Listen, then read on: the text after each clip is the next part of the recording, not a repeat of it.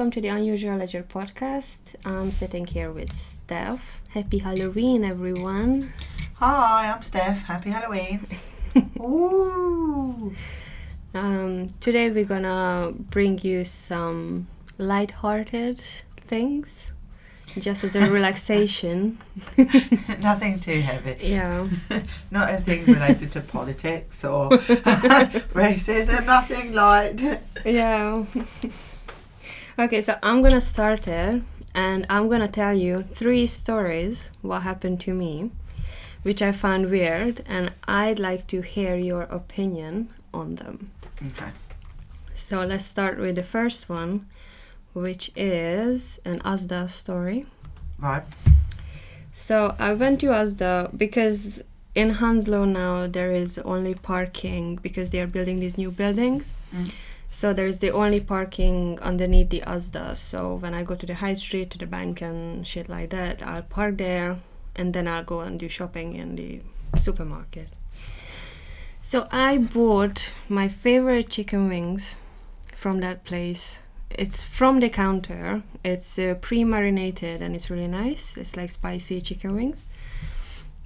And it's it's not the Asda's counter, it's some halal counter which Mhm. they put They've there. got about 20 counters along the back. they? Yeah.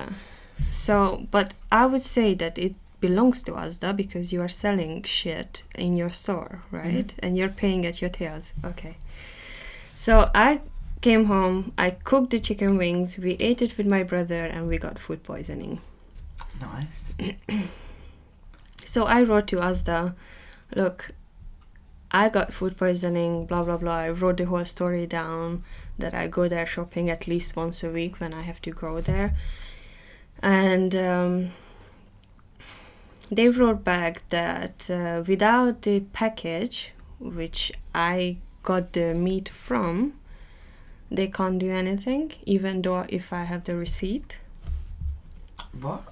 So only the receipt does just only the receipt will not justify me for a refund. Only if the receipt is with the meat package which I bought the food in. Now, okay, my question is who the fuck keeps the meat trays after cooking it and having food poisoning for 24 hours Yeah, also, on the side just in case I need a refund? does it stay, say that on their like terms and conditions anywhere? What they what they were saying is that the counter doesn't belong to Asda. It's that company who sells that pre-marinated meat. Mm. So, but then don't sell it in your store. I mean, my Because for me, it's brand damaging. So you're going to associate the chicken wings with Asda. So it's in their favour yeah. to help you out or to. Yeah, but at least they Rectify the could have problem? offered me a refund. But instead of that, I got a five pound uh, gift card when I spent fifteen. Which I said I don't need the five pound gift card. It's just this customer service service which I'm not getting. Mm. So where does it state on their refund policy that you have to got to retain the packaging? I didn't read the refund policy, but that's what they said that because it's not their counter, it's because of that that company is uh, filling up the counter with the meat. That's why I have to have the package and the receipt as well. So it doesn't matter that you walk around in Asda, buy it from the counter, and then pay at their tills. Yeah, see that's wrong. They should they shouldn't. You should be able to. I would have expect at least a refund Mhm. or at least an apology. There was no apology. It was like, oh, my apologies that you had uh, food poisoning. It's like, it's not an apology, it's like you're stating the fact and putting apologies in front of it. It's just a, a generic message Yeah. that's been sent. Yeah. Yeah, not cool. You'll associate that Asda with getting food poisoning. You won't ever want to have it again. No, no, I don't go there anymore. And I told them that uh, if I meet with someone, I will genuinely warn them not to buy anything from that counter because you never know when you're. And food poisoning is not fun. No, it's disgusting. So and then I haven't got any reply for this when I said that I'm gonna warn everyone in my surroundings. When did this happen? Last week or the week before. It's fresh. It's nasty. Yeah, it is. My Also- favorite chicken wing. Oh no, you're gonna have to. And find now some I new. can't even eat it. You're gonna find some new chicken wings. but when they have environmental health go behind, well, go into the store. Excuse me, they should go to that counter, and even though it's not an ASDA counter, ASDA have got the license to, you know, for them to Yeah. be there. Yeah. So that's a complete and utter cop out. Them saying it's got nothing to do with them. And they have this polish counter as well, so that means that they are not responsible for the polish counter as well. So why have it in there? Or don't put it inside the ASDA, put it outside, so it's not associated with it. Yeah. Stupid. Yeah, exactly. And and I didn't write directly to Asda. I went through a company which called Resolver, who uh, who's basically backs you up if they don't want to do anything. But yeah, nothing happened. That's ridiculous. I mean, I'm just keep hearing stories about with my colleagues. Um, there is one lady, she gets like fifty pound vouchers when she complains that she found a reused, uh, not reused, an expired food on the shelf. I mean, was the system that for food poisoning you're not getting anything, but if you find an expired box on the shelf, you'll get fifty pounds? Out of date, you can be uh, like prosecuted per item per shop, so it's much more severe, like and serious. Yeah, but making people sick will Oh. do the same effect. I know, I, I completely agree, but because sorry, Come on. I did sleep last night. I, I've just had a coffee Do you have well. your coffee? um, because in terms of like the retail world, if you're if you ha- you know give someone food poison, there's no definite way of being able to prove it unless you've got the documentation. Like, to say it's chicken that they haven't fully cooked, and they haven't got all the paperwork written down to prove that it they was fully they cooked. checked the temperatures of the chicken and stuff. But if you've got something out of date, that's more. You know, there's the date. Here's today's date, and you a, a business can be prosecuted. Um, So basically, there is more physical evidence on an expired thing rather the, than the, the, on the, chicken. like your body Yeah. is the same, but from a business world point of view, there's much more emphasis on the out of date because of the costly imp- implications it can mean for the whatever bu- business it is. hmm So it's much more, sorry, of an issue to a retailer to have something out of date, and that's why they're trying to. Here, let me get you fifty pound. Oh, so you won't, you so will won't- up. So you'll be, yeah, because did you not um, see all the stuff in the media about the um, supermarkets with out of date food in them that have been nearly shut down and prosecuted like two hundred fifty. There was another situation. It was years ago. Um, they have this reused stuff where they put the damaged packaged food and they reuse it. So I bought a box of cereals from there because it was only the package which was fixed, Yeah. right? So it was completely sealed. I couldn't see inside. So I brought that home and I found an open shampoo bottle in it in a plastic bag. So I brought it back to Asda and they were like, oh, that's funny. I'm sorry, what? I was expecting a box of cereal, which I'm buying, not an open shampoo bottle wrapped in a plastic bag. And they were like, okay, you can get another cereal box, but they won't give me a refund as well. So I could have, I could do an exchange, but uh, they wouldn't give me a refund. You know what I hate as well? I think sometimes it's not about.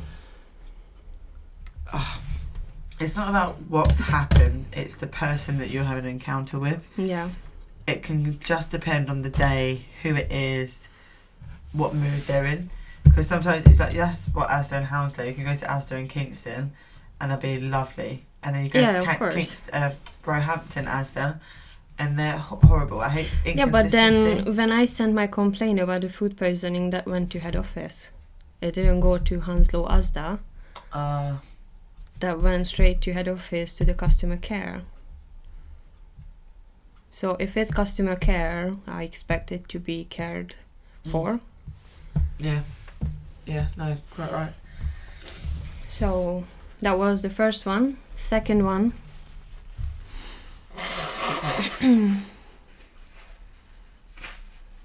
I'll wait so I can cut it out.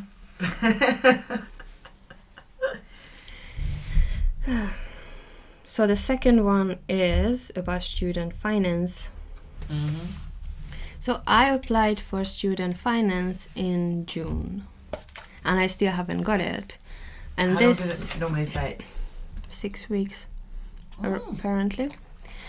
My God, so you should have had it middle of September latest. Yeah, before before, term school. start. Yeah. So I started school, and I'm keep uh, having to send them evidence about myself, about where did I live, and that sort of thing. But because I live here for six years, I've got all the evidences, and I've got bank statements till 2013, which shows where did I live exactly in which year. So when I was filling out the form, I didn't check specifically. I put them like year by year, not exactly per day, but year by year, where did I live? And they said that was uh, not enough. There is some issue with my. Um, what is it accommodation or whatever so i have to give them uh, three years of evidence where did i live so i send them i print them out three years of bank statements but I only print out the first page because that's what they need. My It's three address years. How much is they're three going to go through? Yeah. So they sent it back. They threw it back in my face. They said that that's not valid because they need a stamped bank statement from the bank. These are copies, so don't try to fool us with copies. They need the original ones. Okay, fine. So I went to the bank, but this time they asked for uh, five years. So from 2014 till date. Right. So I went to the bank and I said, "Look, I need five ye- five years worth of bank statement stamped, whatever." And they laughed, laughed at m- not me, but in the situation, like, who the hell has five years worth of original bank statements when we are always, when we are switching Banks. uh, we, uh, no, switching to e-statements, so then they don't have to print out all this paperwork because no one is going to keep it five years. Five years back. Well, I don't. So who told you to do that? Someone they got it wrong. No, from the student finance, they said this is the evidence team who is dealing with it. So they said that I have to send that. So I requested from the bank. It took them two weeks, but I've got a big pile of uh, Statements. bank statements. Are they all stamped? I don't know what makes it stamped because they do s- I? Because I asked. I asked the guy and I was like, "Are they stamped?" Because they need to make sure it's stamped, Mm. and they were like, "Yeah, yeah, yeah, these are stamped." I said, "Okay, that's fine." But what they did was, I think they just printed out the ones which I had in online statements. But the the fact is that when I printed out myself, I only printed out the first page. I haven't printed out the whole document. Ah, they just think that everyone's trying to pull the wool over their eyes. Clearly. So anyway, I so in the meantime, while this was happening, obviously it's been months. I've been going to the school, so I changed my studies to full time instead of part time. So I had to fill out another form for them, and I had to send my passport as well. So for the second time, I'm sending my passport, the original passport, to them. So I sent all these things, and I haven't got for this second time. I haven't got a confirmation that they received my passport and it's safe with them. So you've actually sent it. I've sent. I had to send the physical passport because in the first one I even sent a copy of my passport, but they hmm. didn't accept that, so I had to send the original one. And you can't go down to an office or something. You've just got to send it to them. Yeah. So now yeah, I'd be worried about that. Like, So now I'm out of at least hundred pounds sending postage to them to prove that I lived here for six years, that I'm working, I'm paying taxes, I'm doing this, I'm getting paid properly. So okay, so I called them up because it's been a week or two that I sent my passport Mm. for the second time, and because they haven't sent a confirmation, because they usually do, I called them and they were like, "Oh, your uh, package wouldn't be um, processed till fourth of November." So they have a Oh my god. so they have a day when they open my package, the pile of paperwork, and then she said that it depends if your evidence is correct, then it can be processed within three four weeks. But if it's not correct, it can go up to December. And okay, so because I don't want to be suspended from uni, now I had to pay the first installment for it. So all of my salary is gone.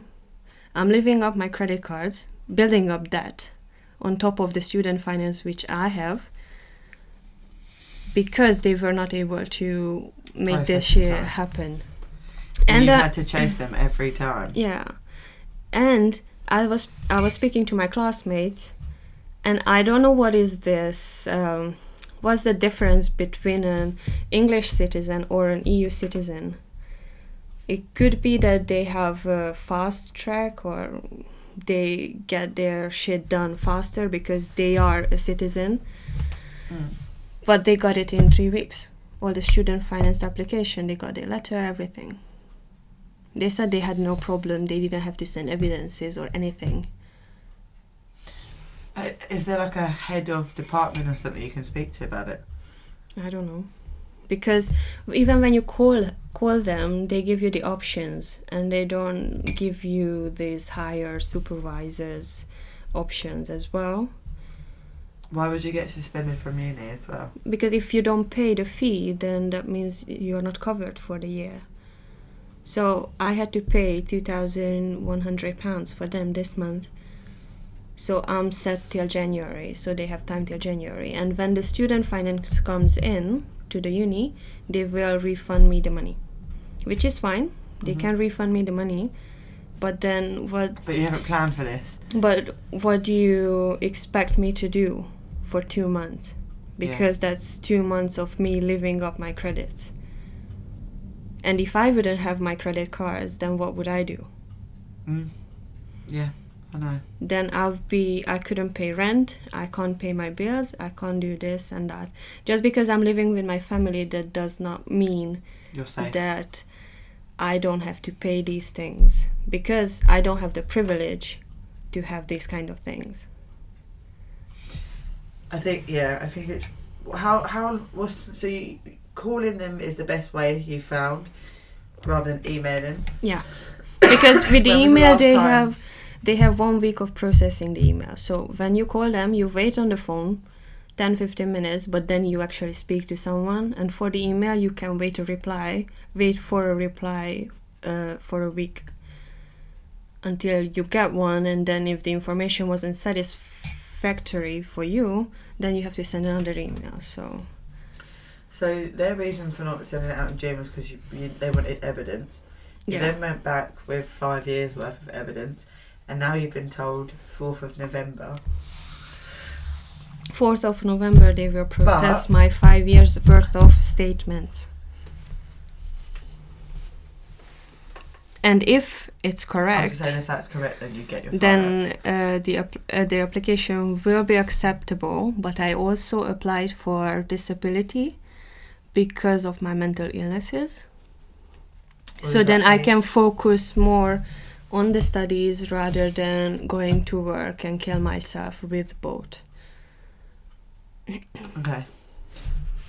I was gonna say I didn't know what you meant by the disability. So how how what do they do with that?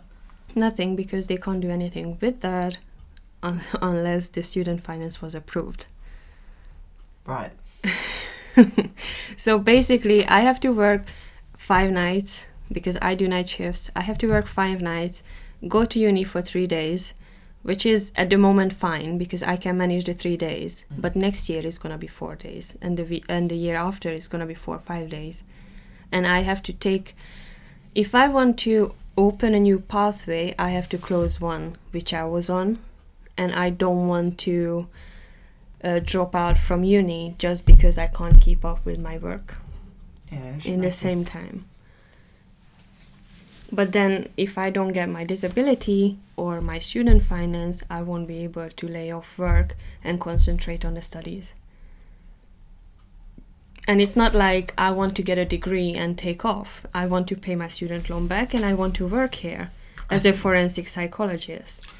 I want to contribute to society later on. I just think it's annoying. Uh, I can't.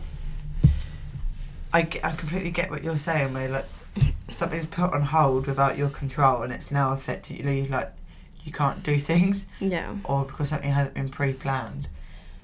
Could you go to like citizens' advice maybe to get their help?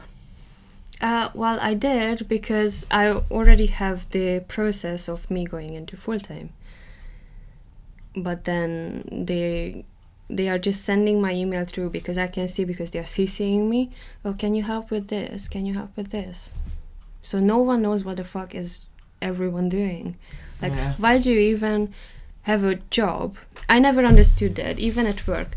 Why would you give a job or a task to someone who doesn't know how to complete it instead of paying extra for someone who does the job and knows what they are doing? Yeah, it's a bit pointless. Well, it's a bit annoying, isn't it? Yeah.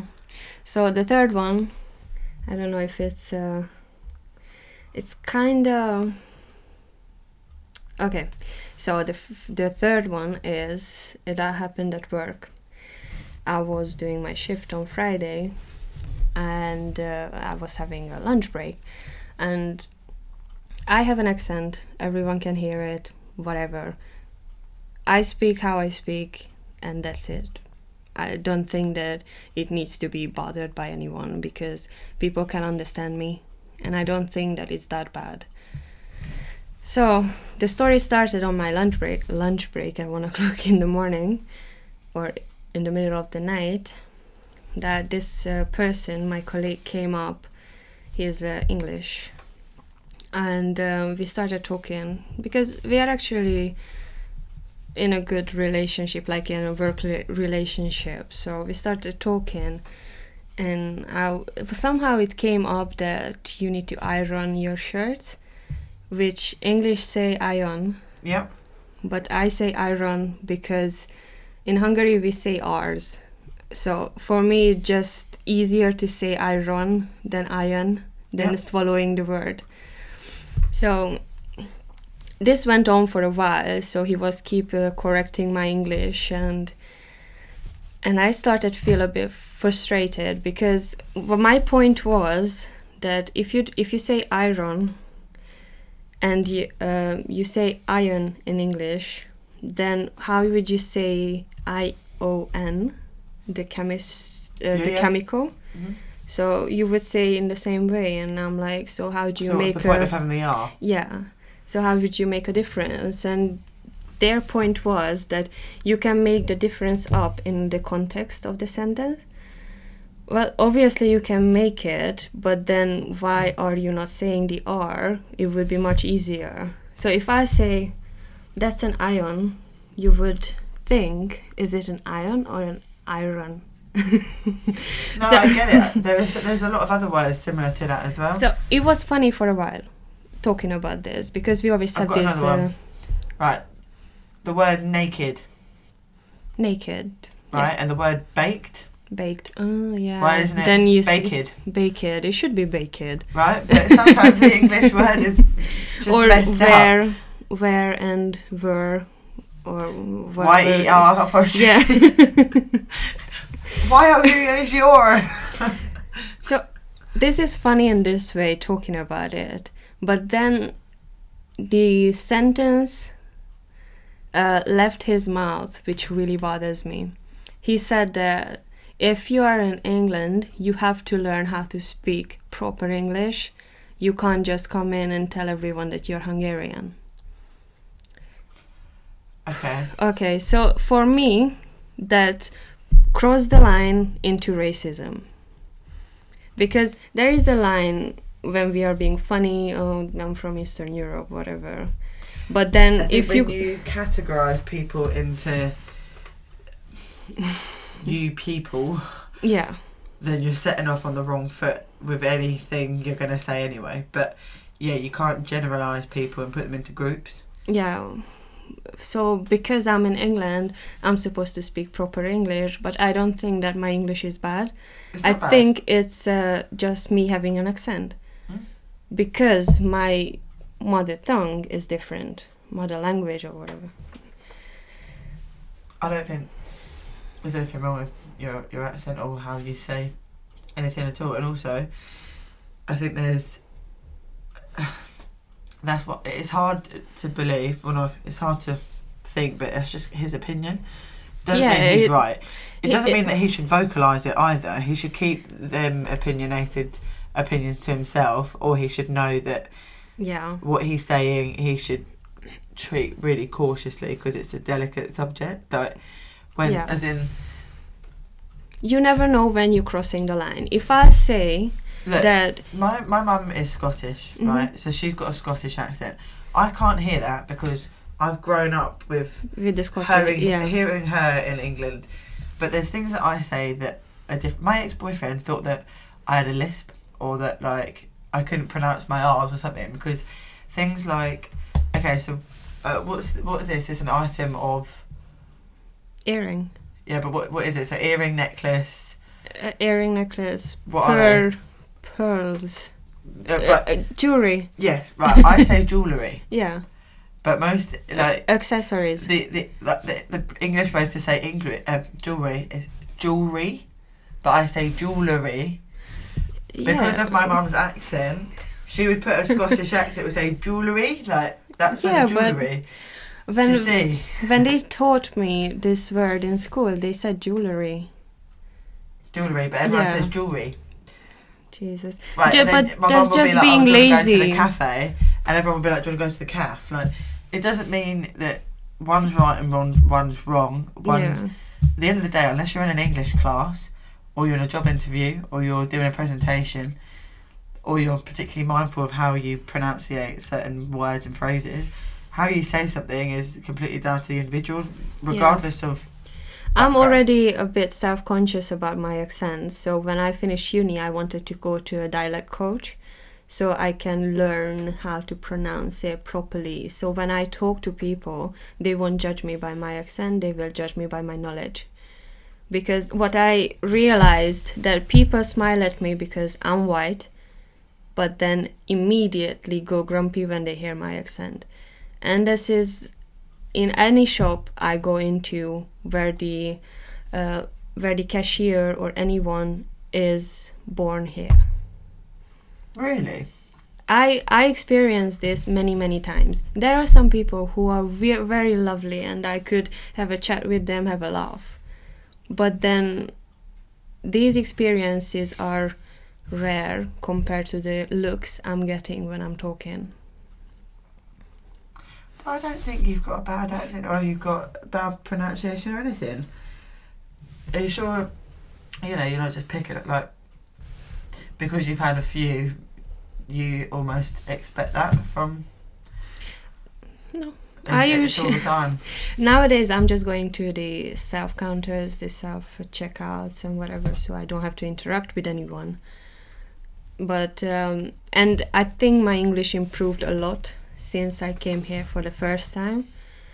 So it could be a change of or improving my own English. It- Maybe it will change. And uni helps a lot because I've got English professors, they are speaking very beautifully. There is one teacher, she is from North, she said, and she pronounces pub as pub. And I love her accent. Pub, Go to the pub. pub. Yeah, and then she said that she has a husband who says pub. And he always makes fun of her accent because she pub. pub. yeah, so accents. I that think was the third one. It's a low blow, or like it's a cheap shot to have to mention where someone's from. It doesn't matter, and I think it's yeah highly insensitive. If I'm honest. So what But what I what I was don't- trying don't to be offended. Try not to be offended because what I'm saying to you is I know what he's saying is wrong and it's an uneducated opinion. hmm I'd say no, it sounds like I don't know if this Yeah. person is uneducated. No, I don't think so. It's quite a massive generalised like thing to say. I think you know. Yeah. What my defense was because when I heard this sentence, Also, I was So you're applying the logic to it. It's not as if you've. You're right. There is there that is perfect logic. Iron. What is the point of having the word R, uh, the letter R in there? yeah. It's effectively silent. It's like No, but I learned, and now I will. I will. If I use this word iron, I will always iron. I will always remember this conversation. But my defense was when he said that in England you have to speak proper English. I said, so do you speak any other But you- languages? you weren't trying to not speak proper English. You were trying to speak proper English by. No, I was just. the, the I was just trying to have a conversation on my lunch break. So Well, yeah, no, but but what you were doing, you were applying your knowledge to the English na- language, yeah, and you was you thought that you you probably thought that if you said iron, they'd be like, "Where's your R?" you know, rather than I don't think. I just speak. I don't think about pronunciation. I pronounce things how I learned and how it's stuck onto me. Um, if someone doesn't understand something, I'm happy to repeat it. But my pushback to him would be there's been there've been people that are born, you know, in, in the UK and lived here all their whole life and they say, in it, Yeah. Oh yeah. So so their their language they don't speak proper English. to be honest, Do they to, go and to be say to honest, them in it uh, really grinds my gears. But like, They don't go innate. to them and say you you know you need to speak proper English. Okay, so um, as I said, my defense was, "Do you speak any other languages?" And he said no because English is the number one language in the world. So I said that as long as you don't speak another language, don't try to judge my accent because I speak think at least two. It, speaking another language is one of the hardest skills. I think whenever I go on holiday, I always feel ashamed to be British to some degree because we we all go on holiday and we just assume and expect that people are going to know English language. Yeah, and I think it's really ignorant to some degree because you go to Germany, you go to Spain, wherever you go, they can only speak two or three languages, and you know we take that for granted so easily. Look, I think it's incredible knowledge to to know that many languages. if he learns another language, if, for example, he learns Hungarian and he would have an accent, I wouldn't point out. I would say, well done, because Hungarian is a really hard language, especially uh, an English speaking person. I wouldn't point out that you said something uh, in a, a wrong, uh, you pronounced something in a wrong way. Even though, even Also- though he said that he would learn Hungarian in five minutes, I would gladly measure the time, how long it takes him to learn Hungarian in five minutes. Also, just in the, the spirit of being nice to one another, like if that was me and that was in front of lunch, like so, say in the middle of this podcast you pronounce something wrong or something. Mm. Yeah, well, it happened that I couldn't pronounce something, and you were helping me. That's it. Done. But we moved on. But say there was something that you got really wrong or whatever. Yeah. And I would wait until after the podcast, but oh, by the way, you know, like that word. No, but I would expect you to correct me straight away. Yeah, but uh, to, to help, but I, Yeah. I wouldn't, if if we were sitting at lunch and there's people there, I'd be mindful Yeah. that you might Yeah, take that in the wrong way, Yeah. but not because it's you, because it's someone you're correcting them on, you know, something or telling them different. So I would be like after lunch when everyone's gone, I'd be like, oh, by the way, it's iron. Oh yeah, it's iron. Yeah. Yeah, but what I would say, uh, you can. You can correct me anytime you want, but don't say that in England you have to speak proper English because I might never lose my accent because I grew up uh, speaking Hungarian. I helped a woman the other week, um, who I had to. She, I couldn't understand her at all, so I had to get my phone and I got Google Translate out. Yeah. Uh, you know, I, I, I did I- that once I with a Spanish family. think yeah. it was bad at all. I just that's the tool that I, I I'm almost annoyed at myself for not knowing another language. I can't. Well, I know basics of French and Spanish. When I go on holiday, I get drunk and ask, "Donde es la plage? Where's the beach?" Oh, Apparently, that's, that's Spanish. yeah. Yeah. Donde es la plage? And that's the only thing that I remember, and it comes to me after I've had a few sex on the beaches. no, but I'm sure that Spanish people won't uh, judge you by how you say it. They will point you to the direction of the beach. Yeah. Look at Del Boy and feels an No, they won't say that in in Spain. You have to speak proper Spanish because that's rude and that's offensive. They they it shouldn't be this. Uh, because you're Eastern European, you are dirt. You know what? I don't care about age, sex, weight, height. Just treat people as you want to be treated. Exactly. That's it. Exactly. This is how I live, but I came to the realization that lots of people don't live by this. They live by whatever old rules they grew up in. hmm And the older a person is, the harder to get used to for them that the world is changing. Yeah, no, I agree. So that was my short three experiences in the past two weeks. So I'm so done. food poisoning. food poisoning, student finance, um, stress, stress, stress, and then this um, racist, quote unquote, comment. But at least But you've got an hour, an extra hour of sleep on Sunday. the But clocks when- went back. Woo. But when um, when it comes to this amount of stress which I'm taking, I intend to overreact on things. So if I'm well rested and I wouldn't have this uh, all the things going on next to it, maybe I wouldn't react on this comment. They're all. But I think. Yeah. At that time, I found it I found it really offensive, and I told him that don't talk to me like that at all if you don't speak another language because I'm trying my best. I think it's very, very easy for people to criticise when they've never done it themselves. And, yeah. You know, just walk a mile in someone else's shoes. I think. Yeah. So my part took 40 minutes. Okay. So do you want to take a break, smoke break, yeah. and then get into Okay, Steph. Your turn.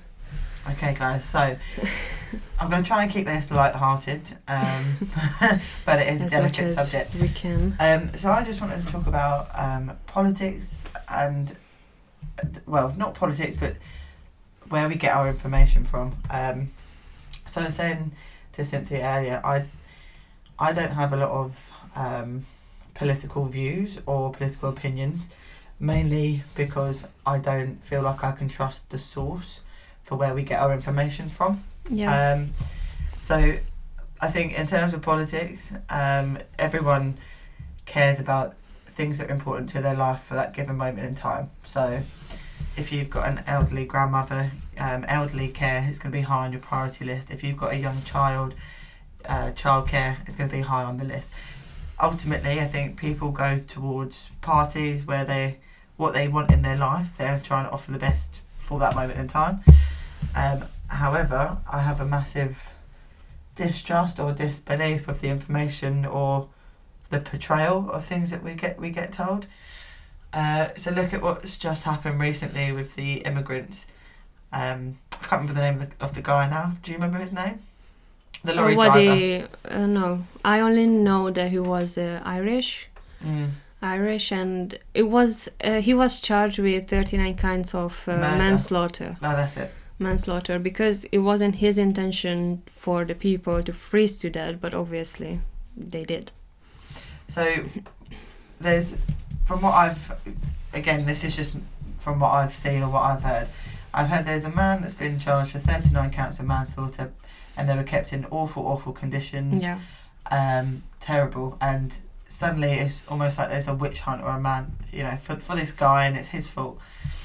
But news has come out now saying that he when he got to the lorry, they were Mhm. already there. It was at the depot. Well, it could have been that it was a human trafficking um, com- company. I don't know what they call the group who is, does this human trafficking, but uh, I don't think that they would involve the drivers. Yeah. Ignorance is bliss. Yeah, and for them to to make it work, I think that's what they yeah. yeah. But the the point is, I think things like that worry me because people believe things so quickly and so easily. So Yeah. if if one media station, if one TV channel or one newspaper wants to portray that this man is guilty, they're going to use all the information and everything around them to Yeah. portray that. But then again, the justice system has to arrest someone because he was the lorry driver, and in his mm-hmm. lorry, people died. So they need to put charges on him because you wouldn't know if he is part of the human trafficking. We can only assume that he wasn't. Yeah. Because obviously, one person can't, can't do all this human trafficking. There has to be a group. So even if he was part of it, he would say that I didn't know Yeah. And the truth is only inside their head which you can't really get it from But I think the point is about we you don't know, I don't know, no Yeah. one knows. No one but knows. All we're told right now is information from newspapers, from the radio, from the TV, and that information is forever ch- changing. And one piece of information can be adapted into fifty different abbreviations. yeah It's how you perceive it and what you believe. Yeah for example if someone reads the article that this was an irish person they will be like oh my god all irish people are like that. Yeah. that's completely not true. Don't make assumptions because of one irish person done, that doesn't mean that everyone is uh, related to human trafficking. Yeah.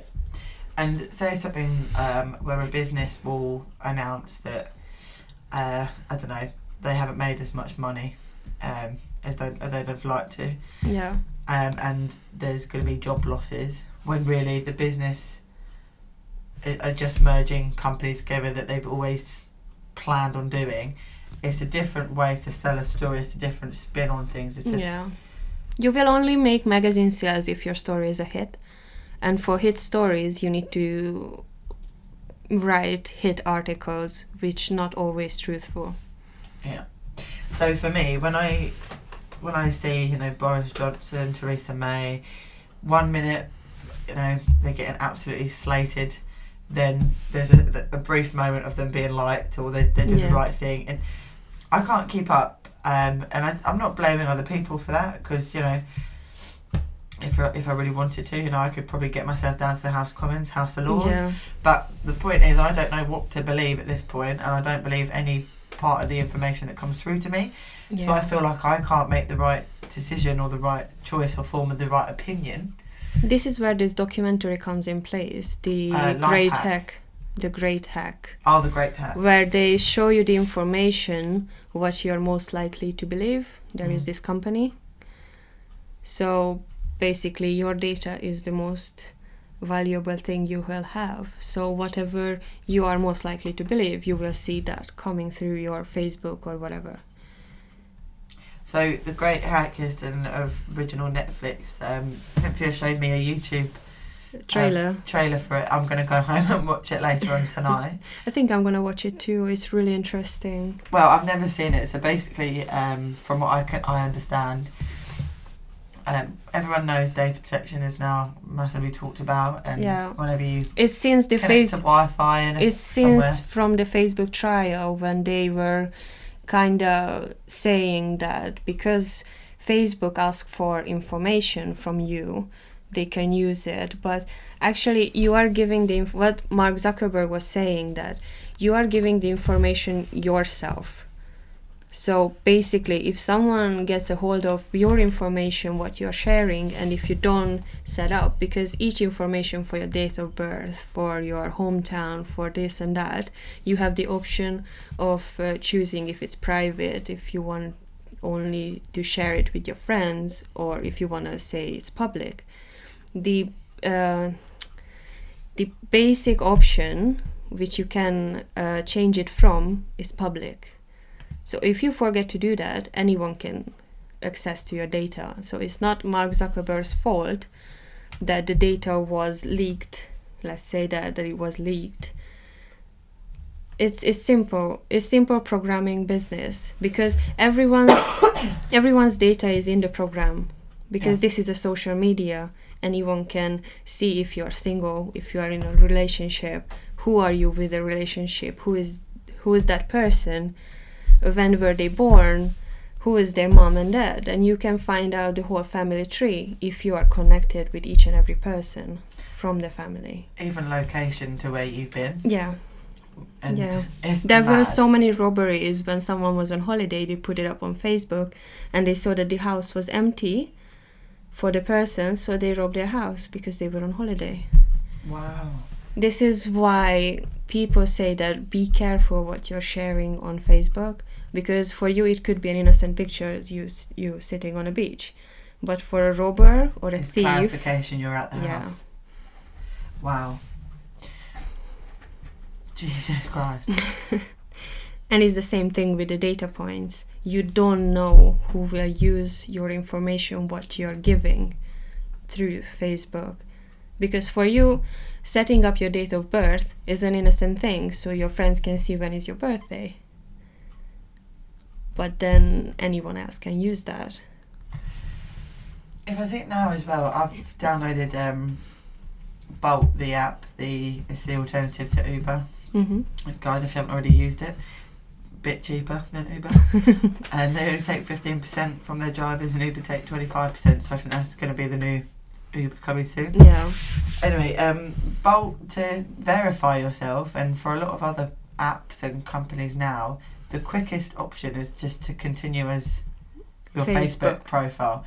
Yeah. Because for a lot of people, you haven't got to. They just pull your data from Facebook and then you are on. But for you- for for me, it's I've either got to sit there and fill in my name, my address, my data, everything that I've already just filled in in the first page. Yeah. But I've got to do it all again, or I can press a button for Facebook. Yeah. And um, most people do just go continue on Facebook. Well, yeah, any app I download nowadays, I just press going through with Facebook because I know that I give my information on Facebook and I authorized everyone to see that.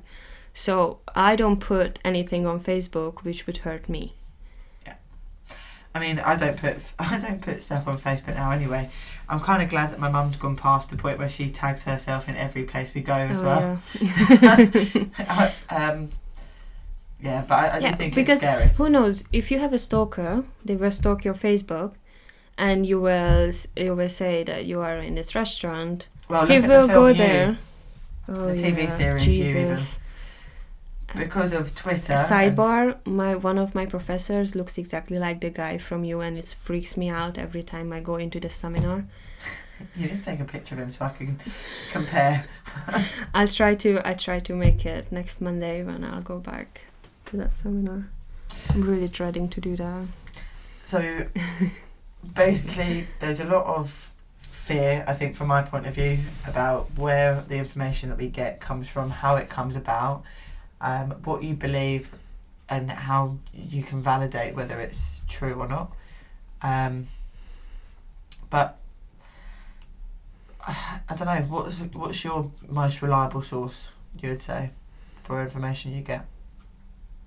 I get my information from various places and then I'll put the big picture together because everyone will say the truth as long as they will benefit them Mm-hmm.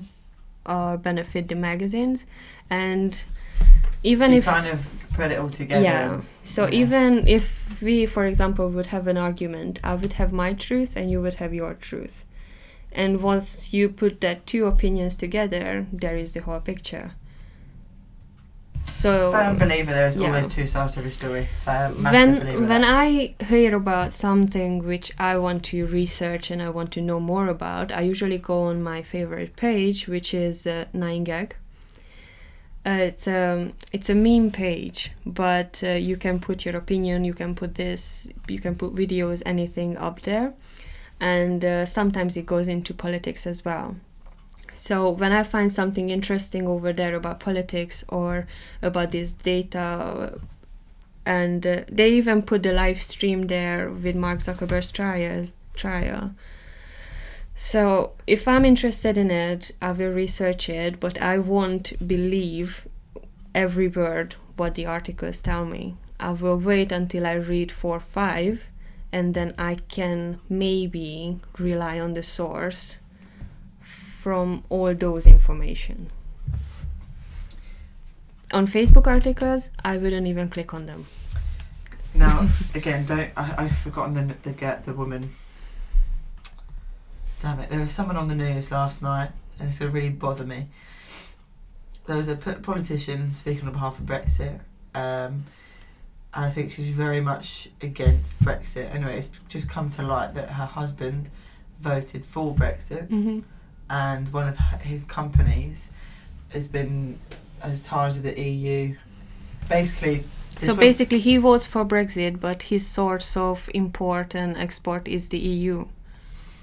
But then she's against Brexit. Well, It's just another example of not everything being true from what meets the eye. Like yeah, you, I, I just kind of get the impression you can't believe every, everyone or trust everyone. You've just got to take everything has a pinch of salt yeah, at some point. Um, but then, it, yeah, it makes you realise the other information that you hear in life and where you get these these facts from.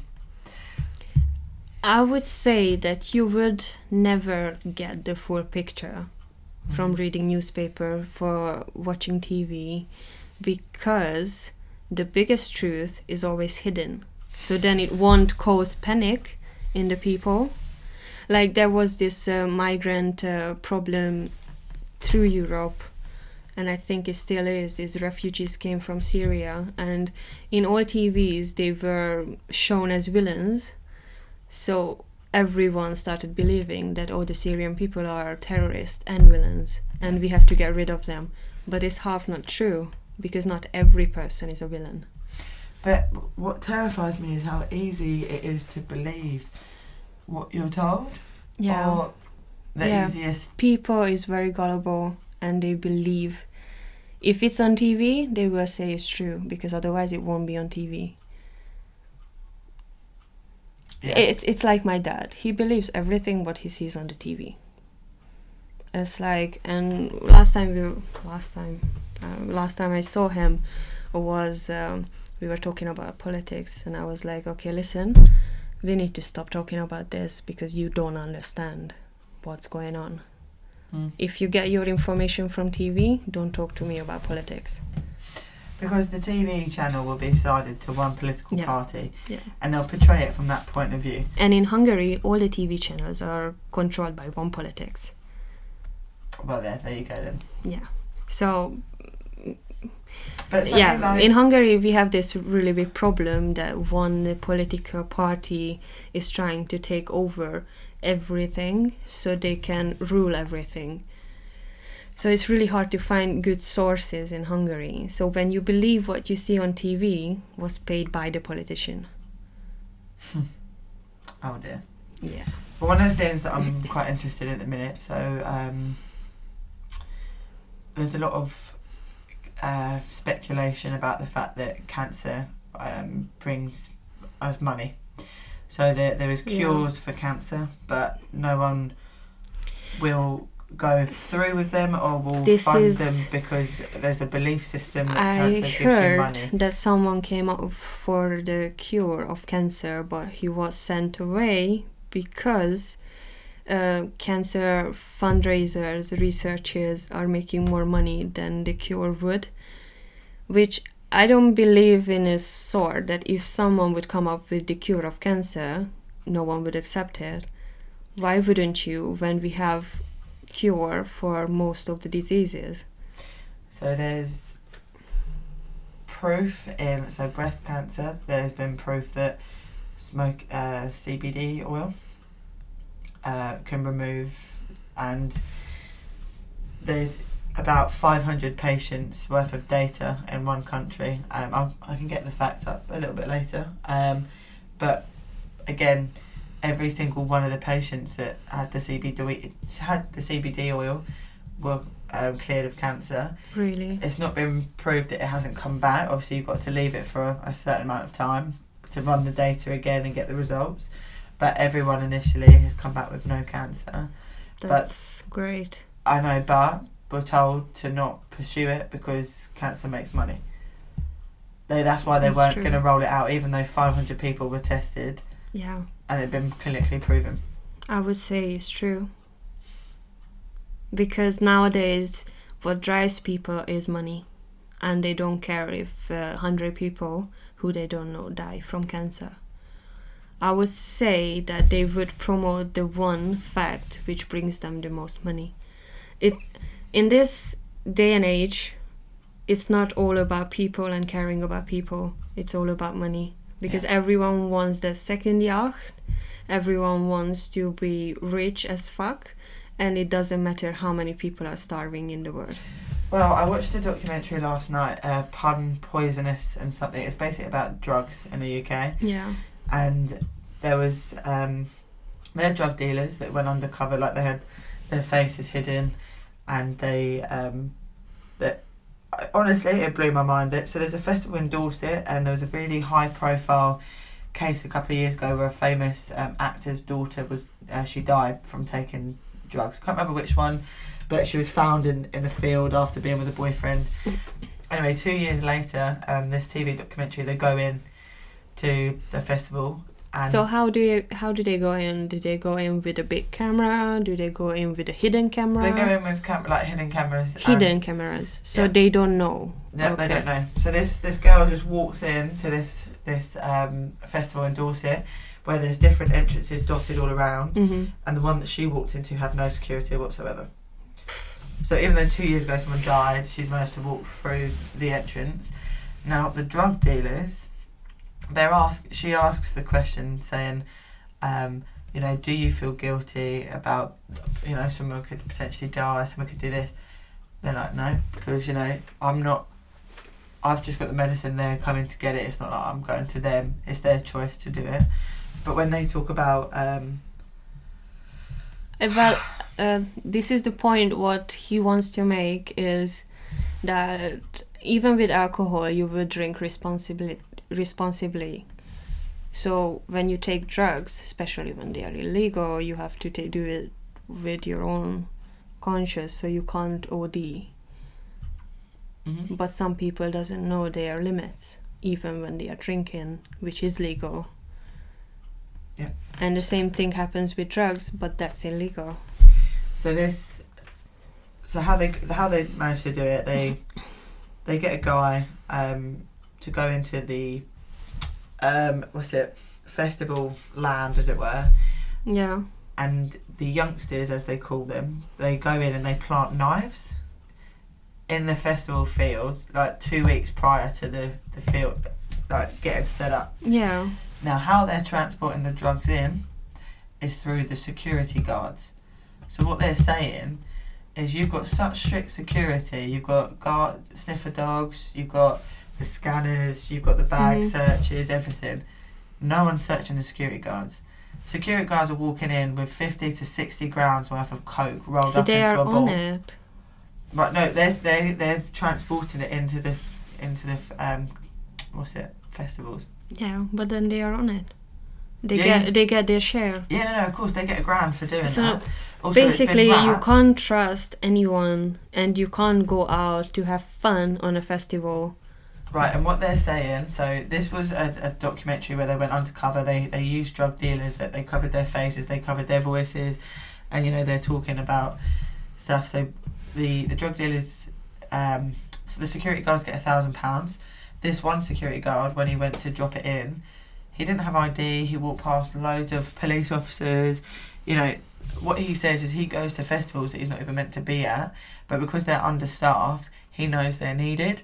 So he'll just turn up and they'll be like, "Oh, thank you for coming. Thank you for being here." Next thing, so Cheers. so this ball of coke, right, will have six different bags wrapped around it because they've wrapped it in a way of knowing that it will be it's been tampered with. hmm So you've got the media focusing on knife crime, focusing on security at festivals and how Yeah. you know it's bad.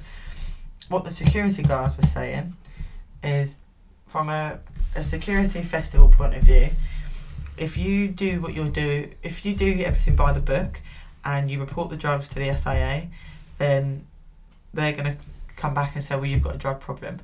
Uh, you need to increase, and then you get your license revoked because the amount of drugs that you're, um, you know, providing is too much. So what? And then the security, then then, then sorry, then they say you've got a problem with security. So you need to get a new security team.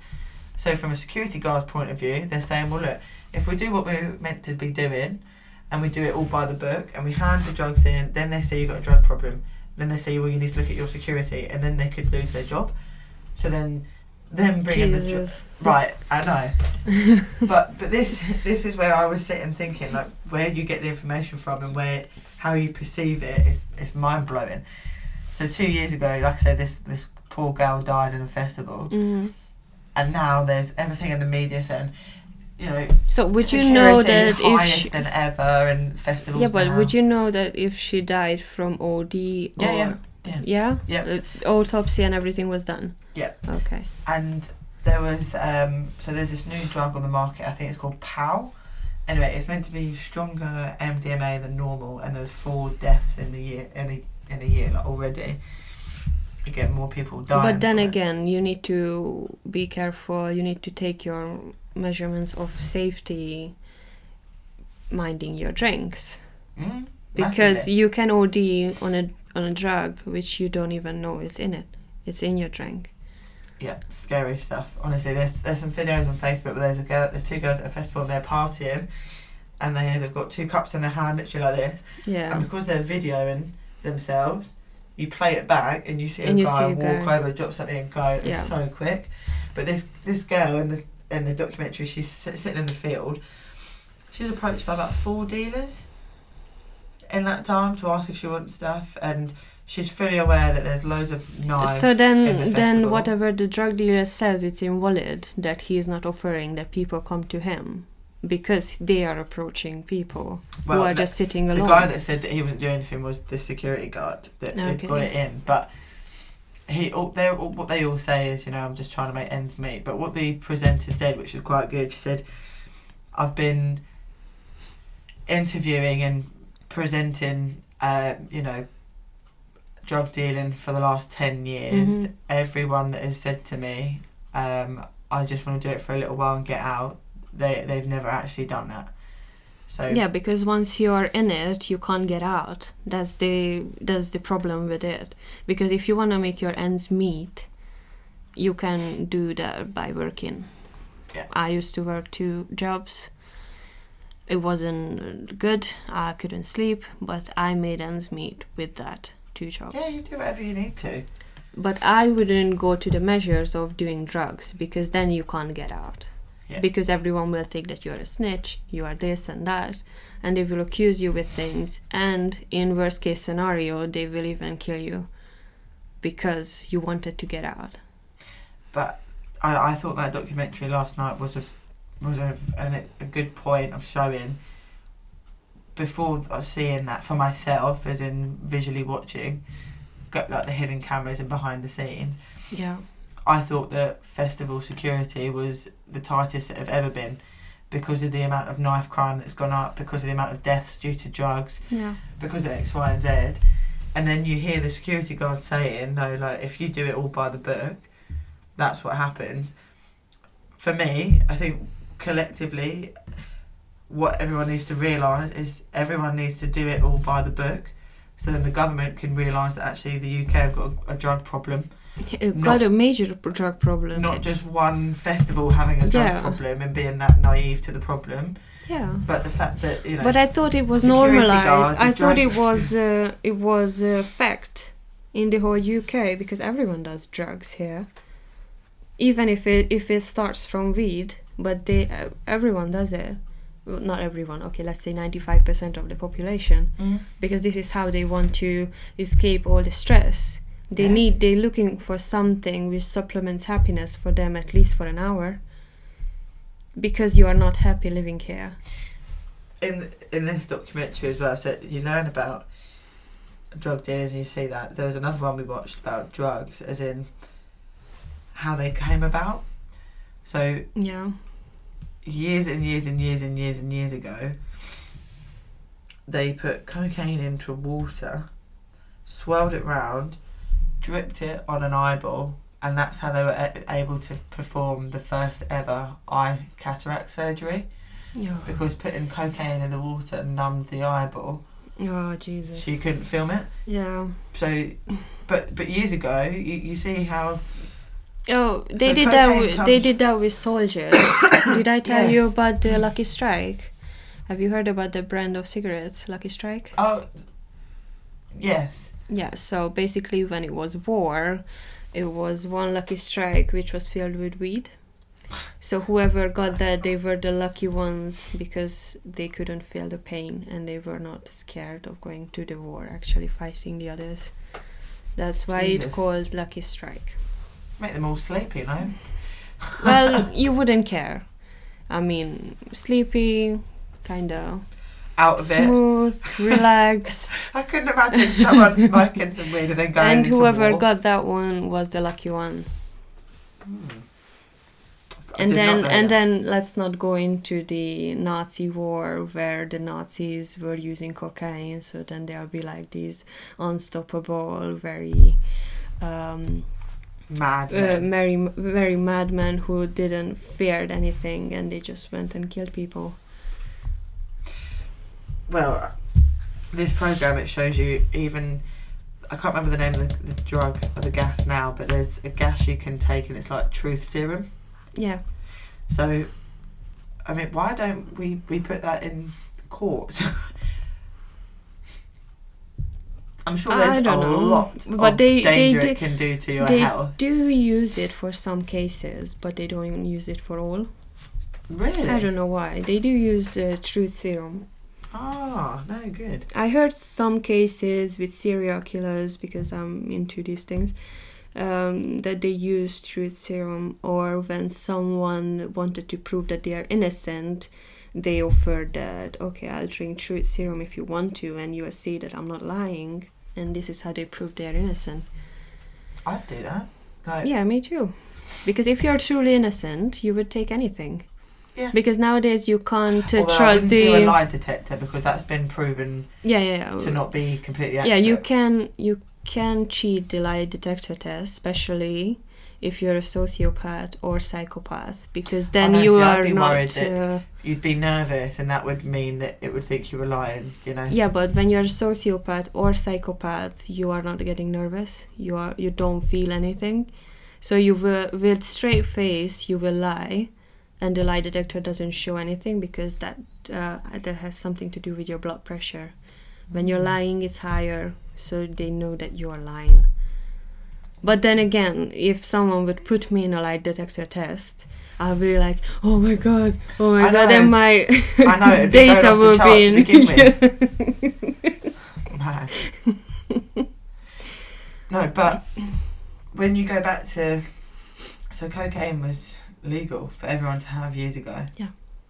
And watch, watching that and watching, you know, the truth serum and watching them put cocaine in the eye, like surgery, you know. I can't even But imagine that. they all thought that that was good at the time, Yeah. and that was groundbreaking from like a surgical point of view, and Yeah. you know, it did break through a lot of. It it helped move forward. Don't get me wrong, in a lot of like medicine world and that that type Yeah. of thing. But my whole point is, the whole generation were believing that that was safe to do. Like Yeah. aspirin was was really bad when it first came out. I think like no one understands the fact that aspirin doesn't stop pain. It stops the nerves transmitting the message to it your just brain. it just covers it up. It doesn't actually cures the pain. Yeah, exactly. Yeah. Um, but I was just like, oh my god! So there, there was once upon a time everyone thought that it was acceptable to have cocaine and to pour it in their eye for surgery. But the same thing was with lobotomies. They thought that Mhm. this is the actual uh, thing that they will stick a needle from your eye socket to your brain. That this is actually cures all the mental disorders. When it what happened was actually they just killed your brain in that position where you just became a vegetable. brain dead. Yeah, I, I like to use vegetable. Vegetable. Brain dead is just like uh, Harsh. harsh. Yeah. But yeah, I just think watching that program, watching the drug program, it just, I think it makes you realise that not everything is as it seems, Mm. and don't get too hung up on certain belief systems. Just go with your gut, and go with what you think is is right to the best of your ability. And don't get your all your information from one source. yeah. Definitely. Don't, don't do that. So the last thing I was just going to talk about was the purge. Mm-hmm. So as it's um, Halloween is approaching, I've only ever seen the purge once, and I think there's. I haven't seen any. The first time I heard about it is when Steph told me. So Okay, so the I'm all concept for it. behind the purge, if you haven't, for those that haven't seen it, it's a Halloween film um, set in America where crime is allowed and it's encouraged for 24 hours. Um, and from doing this, they believe that it reduces all crime because people have the opportunity to let loose for 24 hours. So there's a massive portrayal of um, different class systems, how like the upper class um, have mansions where they've got panic rooms and they can guard themselves from danger and then people that don't you know even have homes they're in the streets and they've got no hope in, in hell essentially. Um, but the whole point behind it is you know society's and it's kind of getting out of control at the minute with knife crime like i said drugs through the roof you know we, we know all the problems that we're, in, we're, facing at the minute.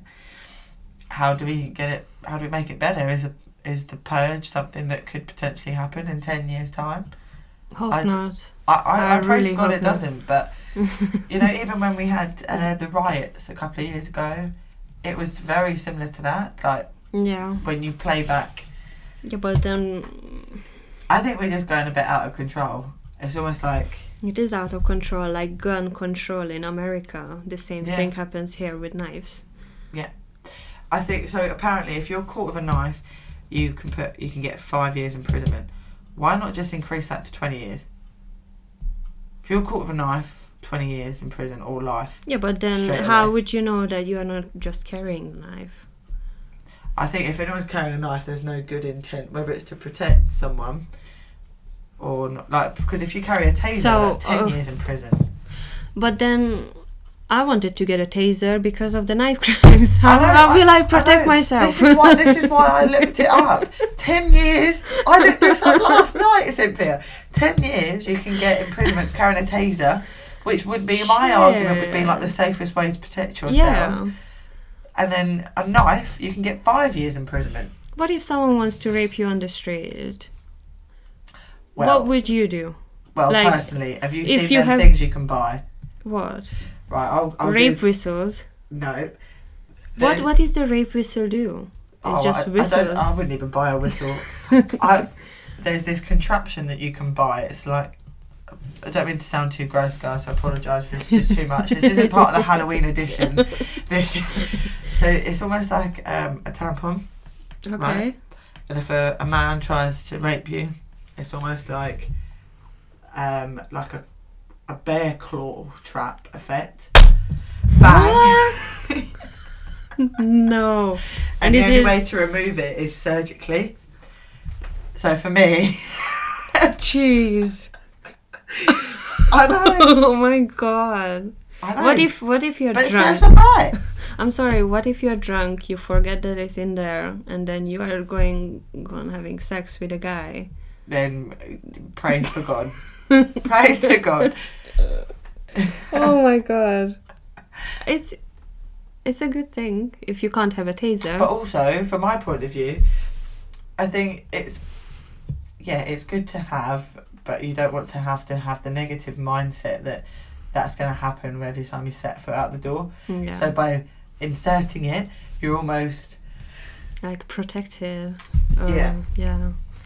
I would feel most protected if I could have uh, my own bubble to go out. bubble wrap. Just wrap yourself up in bubble wrap. You'll be fine. I heard a story. I was listening to my favorite podcast. Second time I'm mentioning my favorite murder. I hope they're gonna listen to me once and appreciate my. Anyway, so so they do this. We're not trying to advertise. them. They don't need advertisement. They are Uh-huh. really. well, if you can mention ours, that'd be great. so basically, they do this hometown murders. Uh, what did I want to say? Shit. Your favourite serial killer? Oh yeah, that was um no no.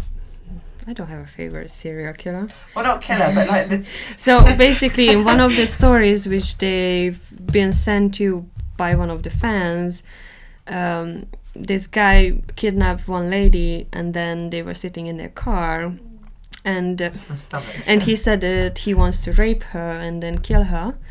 But then she said that I'm on my period, so you can't do that. So the guy waited until the period finishes, and he probably didn't know what a period is because he asked the lady like how long we're gonna have to wait, and she said, "Oh well, at least a week." So they were sitting, and she was kidnapped for three days while the guy was waiting until her period finishes and then he just let her go because he couldn't wait any longer. It was the weirdest story ever. I don't understand that at all. Okay, You would kidnap someone, but if they are on their the period. on raping a woman. Now, look, I'm I'm not a serial killer, okay, and I, I don't have the mindset of one.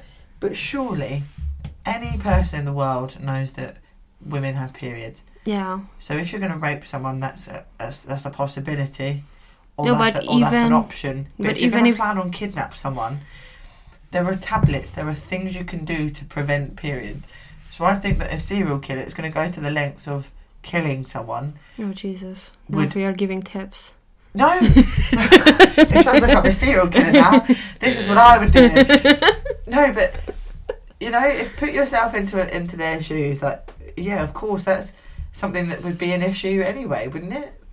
You don't know the well. Well, there was the there was one particular serial killer who had this as a jam, so he only raped and killed women who was on their periods. ah Yeah, it's disgusting. So it depends on whatever the criminal. It can't. It doesn't have to be just serial killers. It could be ju- just rapist, air quotes, just okay. yeah. Just so the less it depends. It de- it depends uh, what their jam is, what they into. Because even when you're raping someone, I could not imagine that for a while you wouldn't bleed, because at the beginning your your system doesn't let whatever naturally comes when you're having sex. You would you would bleed in a certain amount. I mean, yeah. We, we, we said it wasn't going to be light-hearted and now we've gone to rape, but No, but that, that's a serious issue, and that's It's- a serious. I- I saw a video on Facebook now that one rapist was let go from prison, and he was on a comedy show, and people recognized him, and they were like, "Oh, so a rapist is sitting with us here, women." no, really. Yeah, rapists. I don't think that they have a place in society. If you if you are that fucked up in the head that you have to rape women, then you need to go to an institution where they can treat you with this problem. Yeah, no, I agree. It doesn't get- necessarily I has to be prison. in the mindset of a, of a rapist. Like, Yeah. For me, I don't understand how you could even enjoy yourself. Like, But some people like it. That's why there there is some BDSM things. But then some people are into if you don't have a safe word, then you can do whatever you want with the woman or man. yeah. because men are involved as well. They are getting raped just as much as women. how, how did like how? I don't know. So So with that in mind, the purge could come this way in ten years' time, we are hoping it won't. and we're not encouraging it. No, But we just say it, definitely we- not. I just thought I'd mention it because I thought it was very fitting with what's mm-hmm. going on in society. But then, if the purge comes, then you have to be prepared with a house made of steel, I would leave and you need to and you need to hide, because then rape is allowed, murder is allowed all for 20, off. Crimes yeah. off. 24 hours. You'll be defenseless. It's almost if you watch it, some people get excited like they they have parties. Oh Jesus. I know. Those people are fucked up. I know. No, no, no. I would be terrified. Yeah, so would I. I'm already terrified. That's Of- like my worst nightmare. Yeah. because usually when someone is being raped if there are no witnesses they can't catch them because because no one saw it and you can't possibly remember why you are being raped that who is your rapist and they are just free to go Near where I live, there was um, my my flatmate and her friend were on their way home a couple of weeks ago on a Wednesday night, and um, my friend walked her home and she said goodbye, and literally within twenty seconds, this guy um, grabbed her, put his hand on her crotch, and because my friend had just left her, hmm she thought it was her joking around, like like. I know because she had left her joking so- around because she had said goodbye, Shit. literally, like the road was. Our, we live on a straight road from the pub, yeah and her friend lived off one of the side roads. Now Yeah. she literally left her across the road, and within that short space of time, now she tried. She got her keys out and got into the flat, but the guy put his um, foot into the doorway. Um, the police were called and stuff, but I, I, I think that was probably targeted because on a Wednesday night, it's not often that girls would be coming home drunk in the evening. Well, probably he was stalking them for a while, and then when he, he saw followed them yeah, from the pub yeah, because I went to the kebab shop afterwards as well. yeah, So that's another indication of uh, Yeah. alcohol. we we can't. We have to be aware of everything. It's just Mm-hmm. so frustrating that we have to be aware of everything around us. I know. Who is puts you on following us? If someone is standing behind me in the queue, I have to see who is standing behind me and why are you so Do you know close? what terrifies me more than anything now? Going to the cash machine. The fake things, Right. which reads your Because of card. That, yeah. Yeah. Because I don't. kn- I know there's like a strip or something that you're meant to look for. Yeah. Uh, there is one type where you can actually pull it out from the where you insert your card. You can pull that out because that's an extra which they put in, which will get your card details. And then from the camera, they will see your pin, and then the one who's standing behind you, they will take your card or something. It's messed up. But even though every so often on Facebook there'll be a meme that will say, if you think you're in danger, put your pin code in backwards and Oh, then yeah. press enter. But every so often I forget about that, and it's like, oh yeah. I I don't know if I would actually do that in that situation. But anyway, I I get paranoid about the fact that yeah, the machine might not be right, Yeah. or that it will swallow my card, or it will eat the data, or whatever. And then I Okay, get paranoid so- that someone could be behind me waiting to take the money, or paranoid that someone's watching me over the street, watching me got the money out Yeah, and you can't have a taser because that's ten years because in it's ten years prison. imprisonment. I know I can't. Uh, just to freak you out a little more, there Okay. is two more two more things that they do. It's basically there is a chip reader.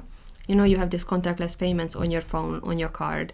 So basically, if someone's sitting next to your next to you on the bus, they can see where is your wallet Um, and they can touch that reader, so they can take thirty pounds easily just by touching themselves to you. I've got a card reader blocker that stops that. Yeah. Yeah, it's five pound. It, I got it in a garage, but it's like it's it stops that from happening, That's good. and it's a charging bank as well, so you can fit five cards in, and yeah, it protects from that. But I, I read about that as well because people walking up to people literally just putting Yeah. like their phone against. And that's it, thirty pounds. Mm. Even if it's thirty pounds, Still thirty pounds Yeah. gone. for me, thirty pounds right now would mean my life if someone would take it from it. Anyway, uh, the other one is the heat vision kind of thing. Mm. It's same with the cash machine. They will take your card details, and then when you put your PIN number in, they will see from a heat vision which pin, which number you pressed on the machine. Right. So when it's in a heat vision, I think when you touch something and your hands are warm, it goes into orange color. Orange, red, and then green. Yeah, Right. and then whatever you pressed first, it would be a lighter color than whatever you pre- pressed li- last. yeah, so it would be like red, orange, yellow, green. Yeah, kinda. Like yeah. So what I do is I check the thingy where you put your card in. If that's okay, after I put my pin in, I just put all my hand on the on the numbers. so it warms up completely all the numbers. That's a good idea. I'm gonna do that now. So even if it's filthy, the cash machine is filthy, I would do that and then I will just use hand sanitizer or something. Mm. because you Yeah. can't trust people. You No. can't trust machines which are on the streets. If you if you can, then you go into the bank and use the one machine which is inside the bank, but then Mm. you don't always have the option to Yeah. use that. Or there's a big queue or something. Yeah. So it's just you can't be safe in this day and age. You can't. Yeah. Sad. Yeah. It's a very light-hearted episode. Yeah. Uh, my favorite part was the tampon, which is a bear trap. Oh, catches your penis. Where'd you buy that? I'm gonna Google it now and show you. oh.